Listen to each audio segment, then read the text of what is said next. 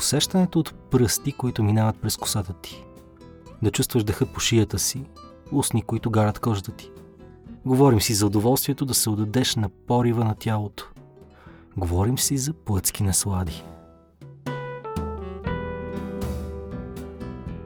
Алоха, земляни! Аз съм Александър Карагеоргиев, а вие слушате подкаста на WebCafe.bg Хедонисти. Едно аудиоприключение в света на малките удоволствия, които правят живота по-хубав. Вкусна храна, добро питие, любопитни хобита. Защо? Защото сме хедонисти. Защото търсим унези изживявания, които те карат да възкликнеш. Ей така се живее до 100 години. Няма как да сме подкаст за удоволствие и да не съсегнем тази тема. Първичното удоволствие. Сексът. Този път обаче ще се спрем на един аспект, за който се говори сравнително малко. За женската страна на удоволствието от секса. Да, звучи странно мъж да повдига темата, но реално при нас мъжете достигането до удоволствие твърде често е много по-лесно и ясно, отколкото при жените. Общо взето нещата опират до това сравнение с белота. Или трябва да имаш добър партньор, или добра ръка. Когато обаче си говорим за еротичната наслада при жените, нещата стават много по-сложни, много по-многопластови. Като там роля играе колкото физическото, толкова ума, емоциите, настроението. И понякога е въпрос на дребен жест или фактор, който да промени настроението от палаво до разкарай се от тук веднага. Реално, вдъхновение за този епизод на Хедонисти дойде от еротичната аудиопоредица на нашите приятели от Storytel – Оргазъм за ушите. Истории, написани от жени за жени. Базирани на изследване сред 400 холандки, които са споделили най-съкровените си еротични фантазии, те разказват за неудържимо привличане, власт и подчинение. Епизодът достига до вас с подкрепата на Storytel – стриминг услугата за аудиокниги, подкасти и електронни книги, която може да отвори за вас вратите към хиляди разнообразни заглавия от множество жанрове. Срещу месечен абонамент за Storytel можете да свалите приложението на телефона си и да получите неограничен достъп до богатия им каталог от заглавия на български и английски язик. Там, по един много удобен и подреден начин, ще намерите редица интересни книги от всякаква тематика, включително и доста палави еротични романи – а еротиката е темата, в която се гмуркаме днес. За да влезем надълбоко във въпроса за женското удоволствие, съм поканил една жена, която познава добре човешката психология и сексуалност. Доктор Олесия Ямполска. Тя е психотерапевт с солиден професионален опит, включително в сферата на сексологията. Автор на редица обучения и практики, която знае как да говори за секса и за насладата от него. С нея ще обсъдим дали темата за женското удоволствие вече е престанала да бъде табу в нашето общество – какво влияе на това дали жените ще не се насладят от един полуфакт, за какво си фантазират най-често и какво ги отблъсква. Така че, сипете си вкусно питие, отпуснете се удобно и се насладете на този разговор. Започваме!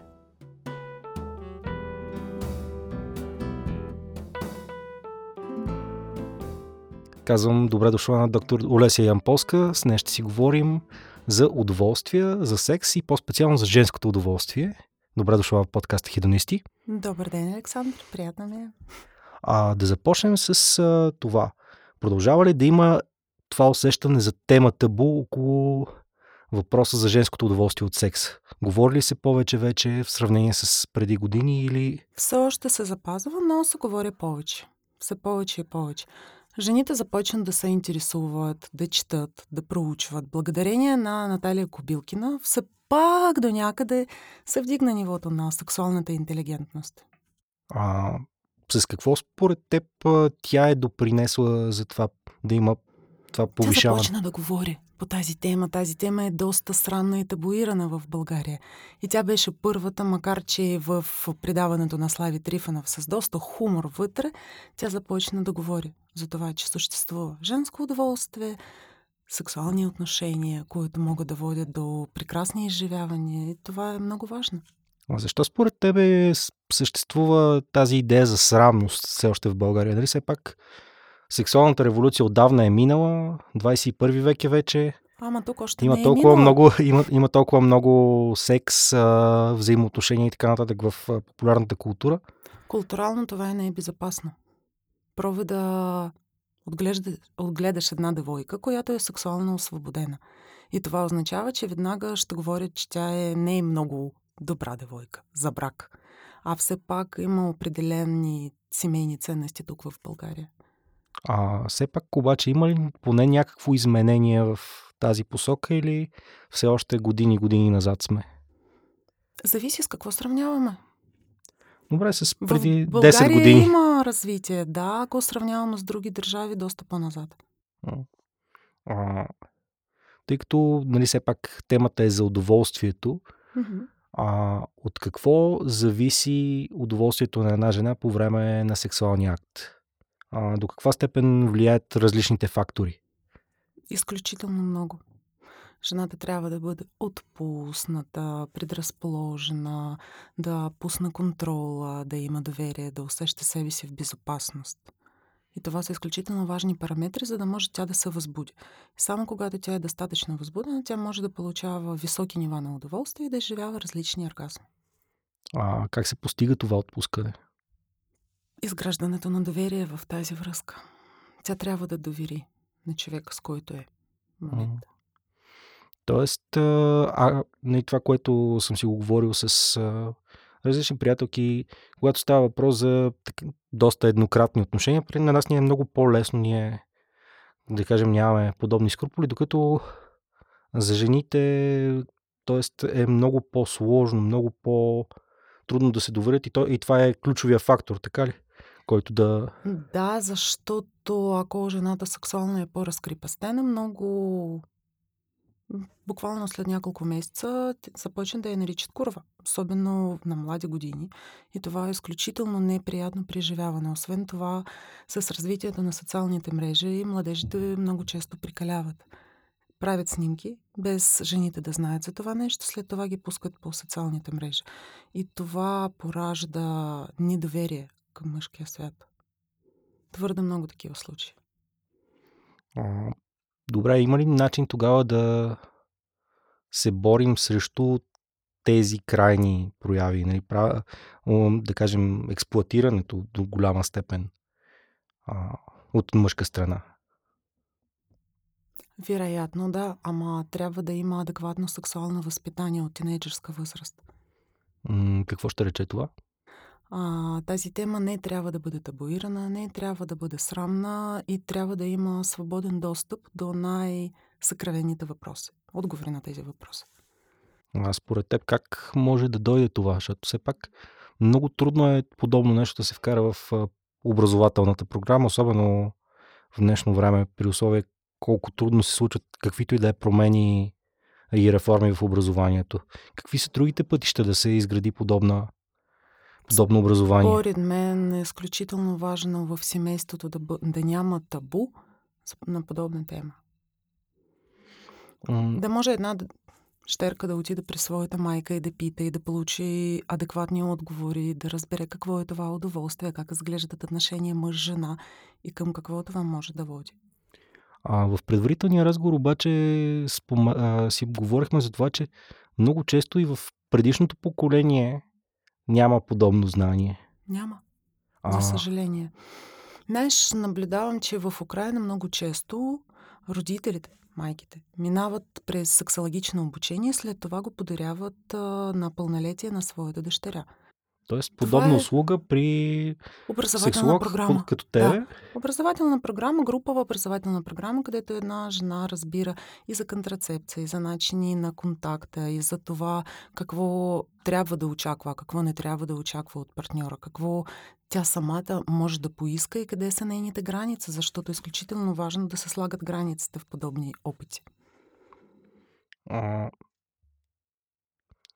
тъй като все пак темата е свързана повече с а, удоволствието, mm-hmm. а, и нали, най-често а, се, се свързва то с оргазма. Какво влияе нали, за постигането на оргазъм от една страна и от друга а, има ли удоволствие отвъд оргазма при жените? Разбира се, че има. Обикновено, когато питаш една жена дали тя получава удоволствие от секса, тя отделя. Каза да, например, удоволствие получава, но оргазми не получава. И, например, има жени, които никога не получавали оргазъм, а водят, например, 10-15 години уж активен сексуален живот. Mm. Има и противоположни случаи, когато оргазмите получават, удоволствие няма. Това беше преди много години една случка. Аз съм клиентка, в Украина, когато тя е дошла, тя се оплакваше за това, че няма удоволствие, има оргазми всеки ден, но удоволствие грам няма. И когато я попитах, а колко дълго трае полов акт, помислих, че може би тя не успява да се възбуди, той е твърде кратък. Тя ми отговори 100 160 в най-лошия случай. Аз питам какво, тя каза, ами какво, какво фрикции? Движение на таза на нейният мъж. Аз се я попитах, вие броите ли тя? Ами да, за да убие времето. Добре, как тогава се постига този момент, в който жената не е принудена да брои, за да прекарва времето, ами просто да се наслаждава на по-качествен секс? Имаше едно много важно сексологично проучване тук в България относно това какъв секс хората, мъже и жени, смятат за най-прекрасния, най-такъв силен от емоционална гледна точка и се оказа, че това е секс, който те много очакват. Те фантазират, подготвят се и тогава дълбочината на изживяване е изобщо друга. Съответно, за да може една жена да получи адекватен оргазъм, да се отпусне, важно е сексуалните игри, закачки, флиртове да се започват горе-долу 24 часа преди самия акт. Тоест да се подготви почвата. Естествено. И това а... е много често препоръка за семейни двойки. За да ни стане днеска и четвъртък, трябва да съпружески задължения да правим. По график. Yes. Макар, че има хора, които смятат, че е хубаво да вкараш секс в график, аз не смятам, че това е така, защото тогава се убива спонтанността на отношение. Съответно, когато, например, един мъж започва да пише съобщения, да споделя фантазии, да споделя това какво той би искал и как вижда своята жена, например, в това, което те искат да правят, тя започва да фантазира и от самото начало тя ще бъде по-възбудена. А женската възбуда е основен фактор в изживяването на оргазми. Общо казано, в сексология има правило. Ако взимаме женската възбуда от 0, това означава не се доближава и до 5 това означава ще изнасили първият срещнат, хубаво е самия полов да започне, когато тя е възбудена поне на 3. А, тъй като споменахме вече на няколко пъти фантазиите, ти в блога си имаш две много интересни статии за това какви са типичните мъжки, типичните женски фантазии. Има ли място, където тези две игри на ума типични се срещат и къде? Какви са... Фон... Не, не, къде... имам пред какви са онези фантазии, които се дублират и при двата пола. А, това е много индивидуално. Изключително индивидуално. М... Точно това е идеята на адекватна сексуална комуникация при двойка. Важно е тези неща да се обсъждат. И двамата партньора хубаво е да имат свобода да споделят своите фантазии и да търсят допирни точки на техните фантазии защото това им помага да се развият в сексуален план, да проучват себе си, да откриват нови неща. А, добре, какви тогава са по-скоро доминиращите фантазии при жените, които се чест, срещат най-често, които не съответно, евентуално си струва да бъдат тествани и развивани в реална среда? При жените най-често размяна на доминация и подчинение. Загуба на контрола. Точно за това над 80% от жените в своите фантазии представят изнасилване. Момента, но това не е реално изнасилване, но тя казва не. Той настоява, каза да, тя не е. И в този момент тя губи контрол. Губи контрол и губи съответно отговорността за това, което се случва. Точно това е помага да стигне до много високи нива на възбуда. И тук пак влиза момента с доверието. Защото ако го няма, пък тогава вече минава в една малко по-криминална фаза. Mm-hmm. А... Която хич не е приятна, като изживяване. С какви са, може би, най-странните случаи в тази линия, специално с които ти се сблъсква в кариерата ти като психолог и сексолог? Какво имаш предвид? А, най... Откачени а, невероятно изпъкващи на преден план, като интересни и, например, заслужаващи си научен труд дори. Имало ли е нещо такова, което да ти е направило особено впечатление да се е откроило? И за което, разбира се, да можеш да говориш. Да, да, аз точно това мисля за какво мога да говоря тук. А, Има една много интересна фантазия и то е принцип на фетиш, когато един от партньорите се възбужда от слезите на другия. От кое? От това, че другия човек плаче. От сълзите. Mm-hmm. Това е малко и това е много интересно ниво на сексуална възбуда, която много често не е свързана. Много често, но може да бъде свързана с директен полафакт, но много често това е друго и много, много по-интересно ниво на възбуда. И такива хора много често ходят в клиники, където има болни от рак или умиращи хора, за да могат да се възбудят. Това звучи малко доста извратено и леко насилствено дори. Не насилствено, но преживяването на толкова силна емоция ги кара да се възбуждат. Не случайно толкова хора се събираха по площади, когато, например, имаше, а, имаше палач, трябва mm-hmm. някой да бъде убит по някакъв брутален начин, и толкова хора го гледат. Защото в това нещо има възбуда. Винаги вътре в нас а, живеят и Ерос, и Танатас. Едната част, която е свързана с живота и с сексуалността, другата с смъртта.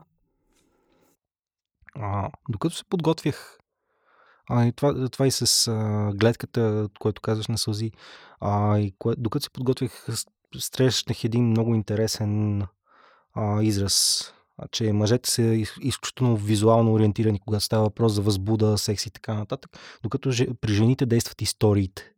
А, действително ли седят нещата така от твоя опит и как това може да се използва, за да се стимулират взаимоотношенията и за да се стимулира съответно удоволствието на жената? Ама жените наистина много харесат да слушат, много харесат да вярват на приказки. Точно за това има толкова много разочарования. Може да избират някакви по-приятни за тях форми и тук максимално разочарование, ако сотиена е по-голямо от самия бюст. Но при жените разочарование е в пъти по-дълбоко, защото са склонни да вярват на думите и искат да вярват. Е тук проблем, че жените отрастват, четейки любовни романи, а мъжете гледайки порно. А, добре, тогава как може това нещо да се използва, за да се обърне рамката и т.е. първо да се... Изключително а... сложно, то е толкова дълбоко вградено в нас. Ние искаме наистина да се възбуждаме от прекрасни думи за това, че сме красиви, че сме единствени, че сме уникални. И този механизъм няма как да го убиеш. Въпрос просто в това как да изграждаш доверие, как да преценяваш доколко партньор е читав, адекватен и доколко може да му се довериш. По темата за историите, за слушането, а, наскоро просто се сблъсках с идеята, че съществува порно, което се прави изцяло за жени и то много често е именно в аудиоформат. И това действително ли работи от една страна и съответно какви са под, под каква форма действа? Общо казано, жените а, избират порно с много често с едни и същи актьори. Е защото, е интересно. защото тази стабилност им помага по-бързо да се възбудят. Не трябва да преминават отново процеса, в който изграждат някаква безопасност.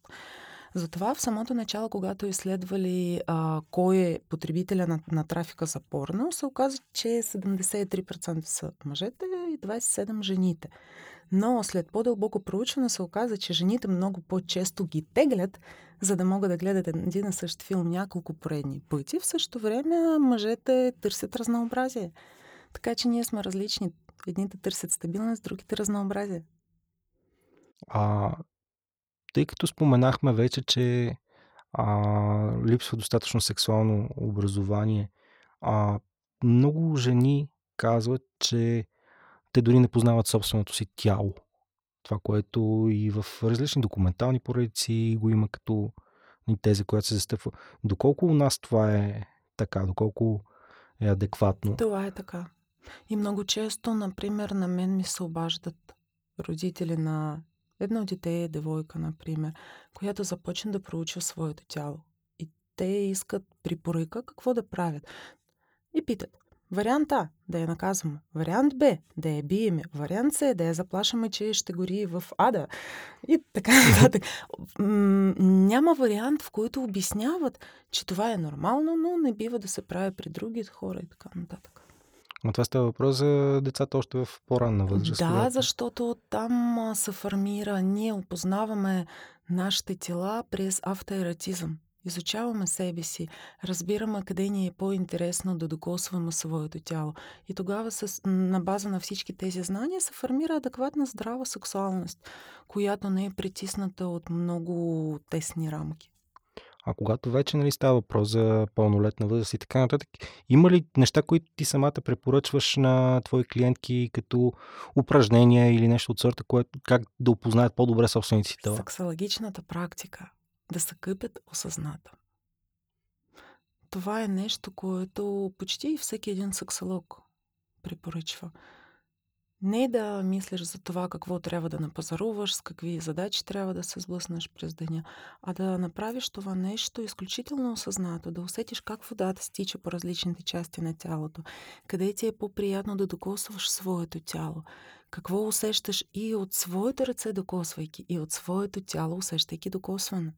И тогава това става много такъв ератичен момент на събуждане, който е изключително важен и много често жените отбелязват, че има части на тяхното тяло, които сякаш са подопойка. Изобщо не се усеща докосване. И това след и това знание след това евентуално би могло да бъде приложено в... Понякога това означава, че е имало място на някакви много дълбоки детски травми. Понякога просто трябва леко по леко да започне да събуждат своето тяло. Тогава се препоръчва да се взимат скрабове, нещо, което леко засилва кръвоснабдяване, сякаш реанимира самите нервни окончания.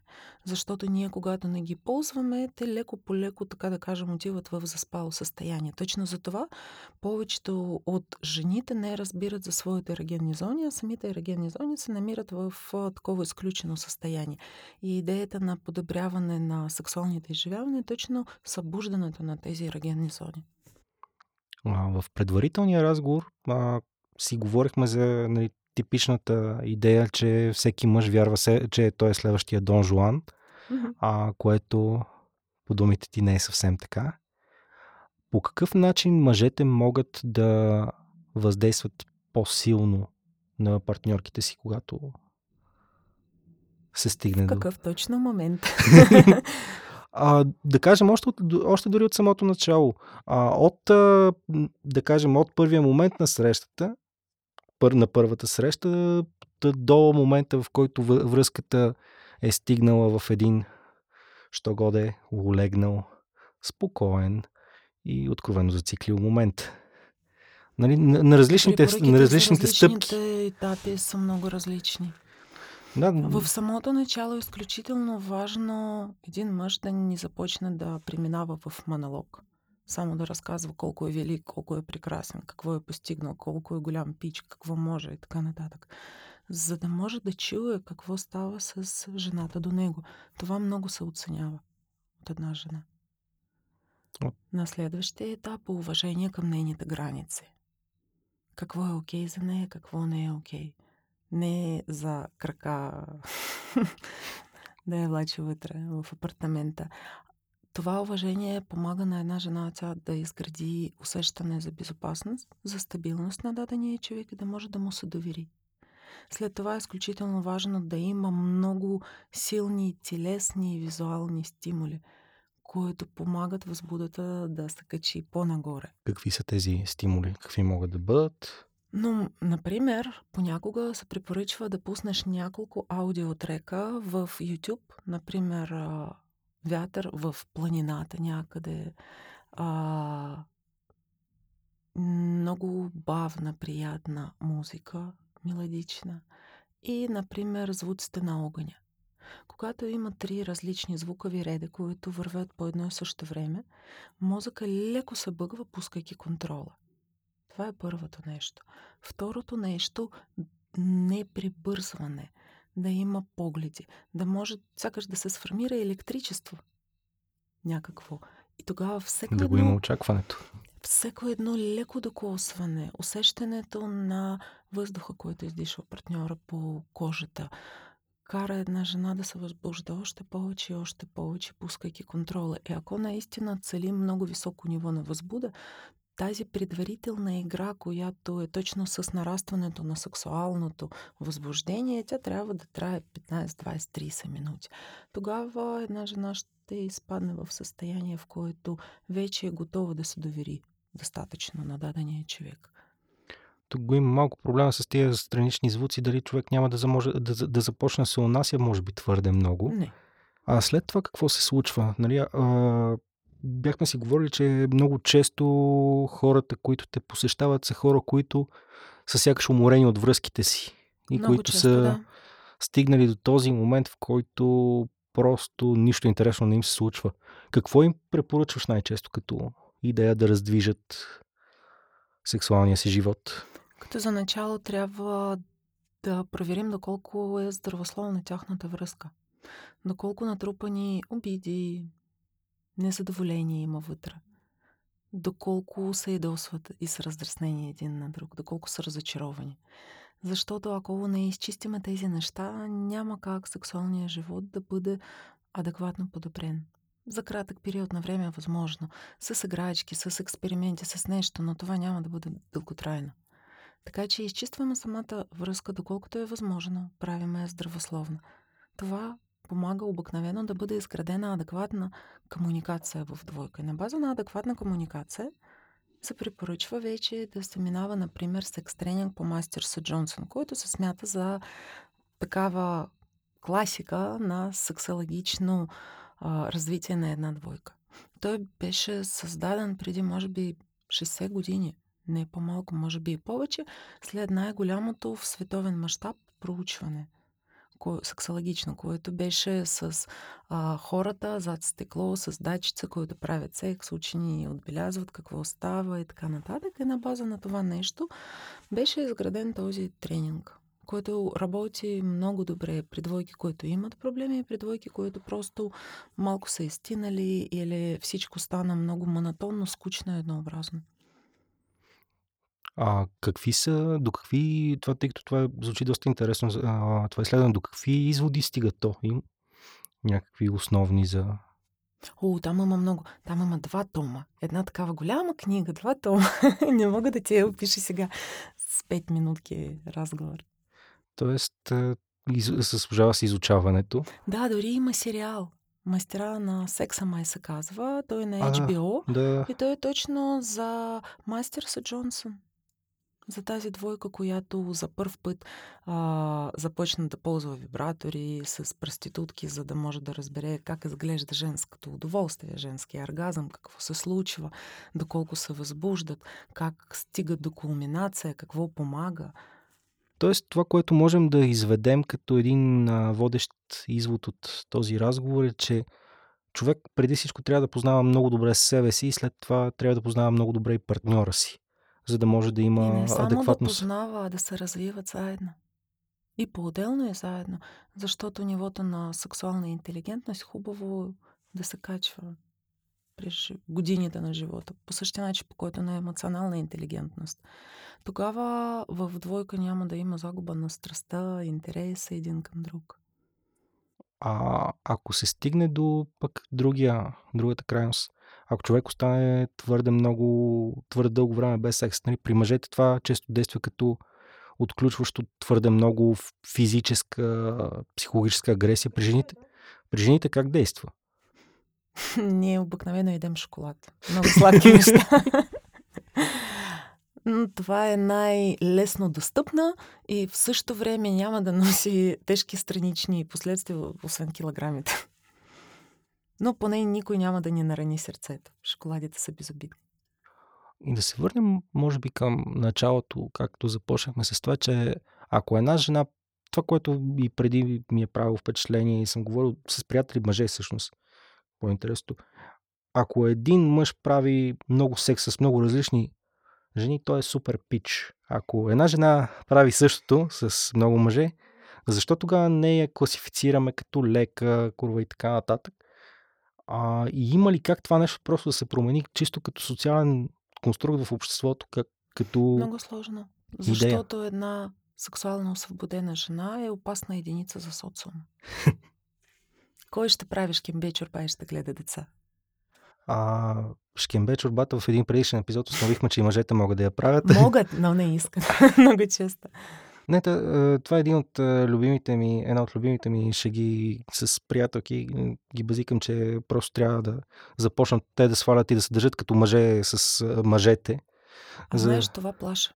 Доста голям процент от мъжете се оплаква на това, че се страхуват от сексуално активни жени. Още повече на, на доста голям процент от мъже не им става, когато жената инициира секс.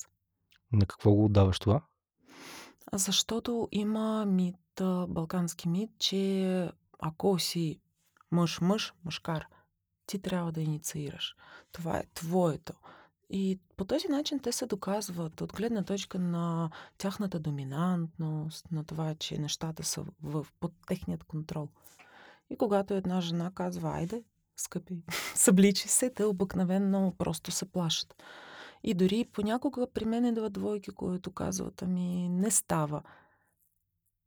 Не става, защото когато тя проявява поне някаква инициатива, поне по някакъв начин се доближава или слага по-къса поличка, той веднага се отдръпва. И тогава тя трябва да стои, да чака и да се моли чудото да се случи.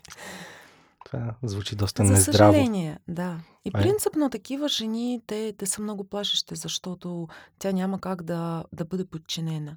А тук все пак се запазва патриархалния строй. А това не е ли по-скоро общо като цяло разпределение на подсъзнателно ниво или просто тук е много по-силно в България? Тук е по-силно и принципно там, където ресурсите са много достъпни в целия животинския свят, женските свободно избират мъжките. И тогава, например, в джунгла има много храна, топло, няма смисъл да оцеляваш.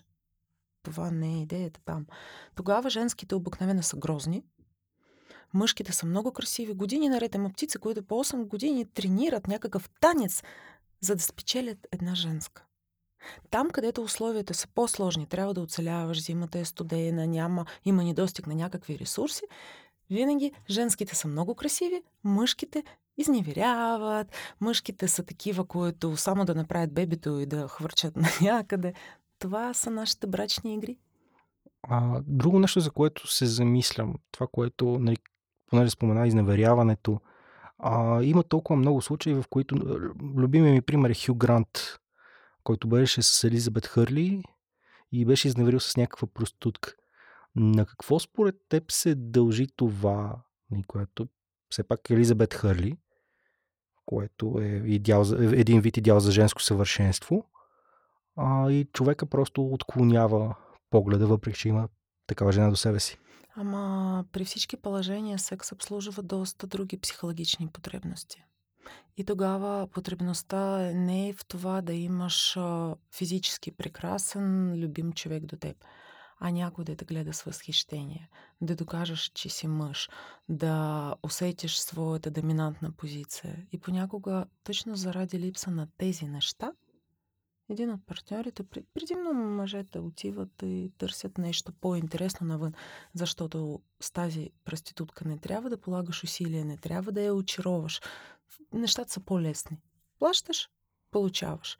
И каквото и да направиш, не трябва да я задоволяваш. Вече не стои тази задача. Така че просто това е по-лесен вариант.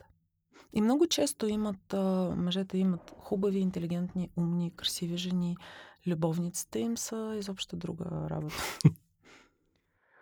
А ако има един съвет, който би дала на жените, които се притесняват да потърсят своето удоволствие, или пък на мъжете, които не знаят как да подходят, какви биха били тези два съвета? Ако те са двойка, ако те започват връзка, в какъв случай? Дай някакъв контекст. Отделно един от друг, да кажем, единия пациент в 3,5 е млада жена, която няма идея все още какво точно й харесва. А... Тогава започваме да изучаваме сексуалните фантазии, защото това, което захранва либидото, това са сексуалните фантазии. И ние имаме различни нива на сексуалните фантазии. Повечето от хора се намират на първото ниво. Това са нещата, които ти си под някаква форма там пробвал, знаеш, теб те възбуждат и си наясно. Ние тогава се спускаме на следващото по-дълбоко ниво. Това са нещата, които теб те възбуждат, не си ги пробвал и искаш да ги пробваш. И ето тук започваме да проучваме какви би могли да бъдат тези неща – които възбуждате обикновено, тогава, а, понеже удоволствието при жените, както ти казах, не е свързано толкова пряко с оргазма, тя започна да извлича удоволствие от това да загуби контрол или обратно нещо, да вземе този контрол, да доминира един мъж. Или, например, да бъде в по-беззащитна позиция, или да бъде някъде сред хората, където могат да я видите тогава потребността и нейното удоволствие да бъде запилязана. Разбираш ли? И тогава ние започваме да търсим кореня на тези удоволствия, които тя би могла да получи и искал, би искала да получи. А ако пък мъж, който се опитва да задоволи приятелката си, те потърси, какво би казала на него? Той търси нейното удоволствие. Окей, тогава да бъде много внимателен. Този еднорог един. да, да бъде изключително внимателен към телесните реакции как реагира нейното тяло, как тя диша. Не да се опитва на всяка цена, колкото може по-бързо да покаже колко е голям мъж. Защото при всички положения а, на, един мъж е по-натоварен в един полов акт, отколкото жена, защото той трябва да удържа ерекция, трябва да се покаже, трябва да издържа определен период от време, трябва да задоволи жена. В същото време една жена е в по- свободна позиция, така да кажем, по-лайт вариант. И тук е важно той да не се доказва, а да наблюдава какво се случва, за да може да променя нещата. И това, което наистина е изключително важно, да забелязва на какво тя реагира, тук ли е тя или не. Защото много често партньорите правят секс и в същото време всеки един от тях мисля за своите неща. Тоест малко или много да изостави егото си да мисли за... Да, да се концентрира на процеса, на това, което се случва. Благодаря ти много за този разговор. Надано да е накарал много хора да се замислят и много хора да започнат да експериментират. Да, да.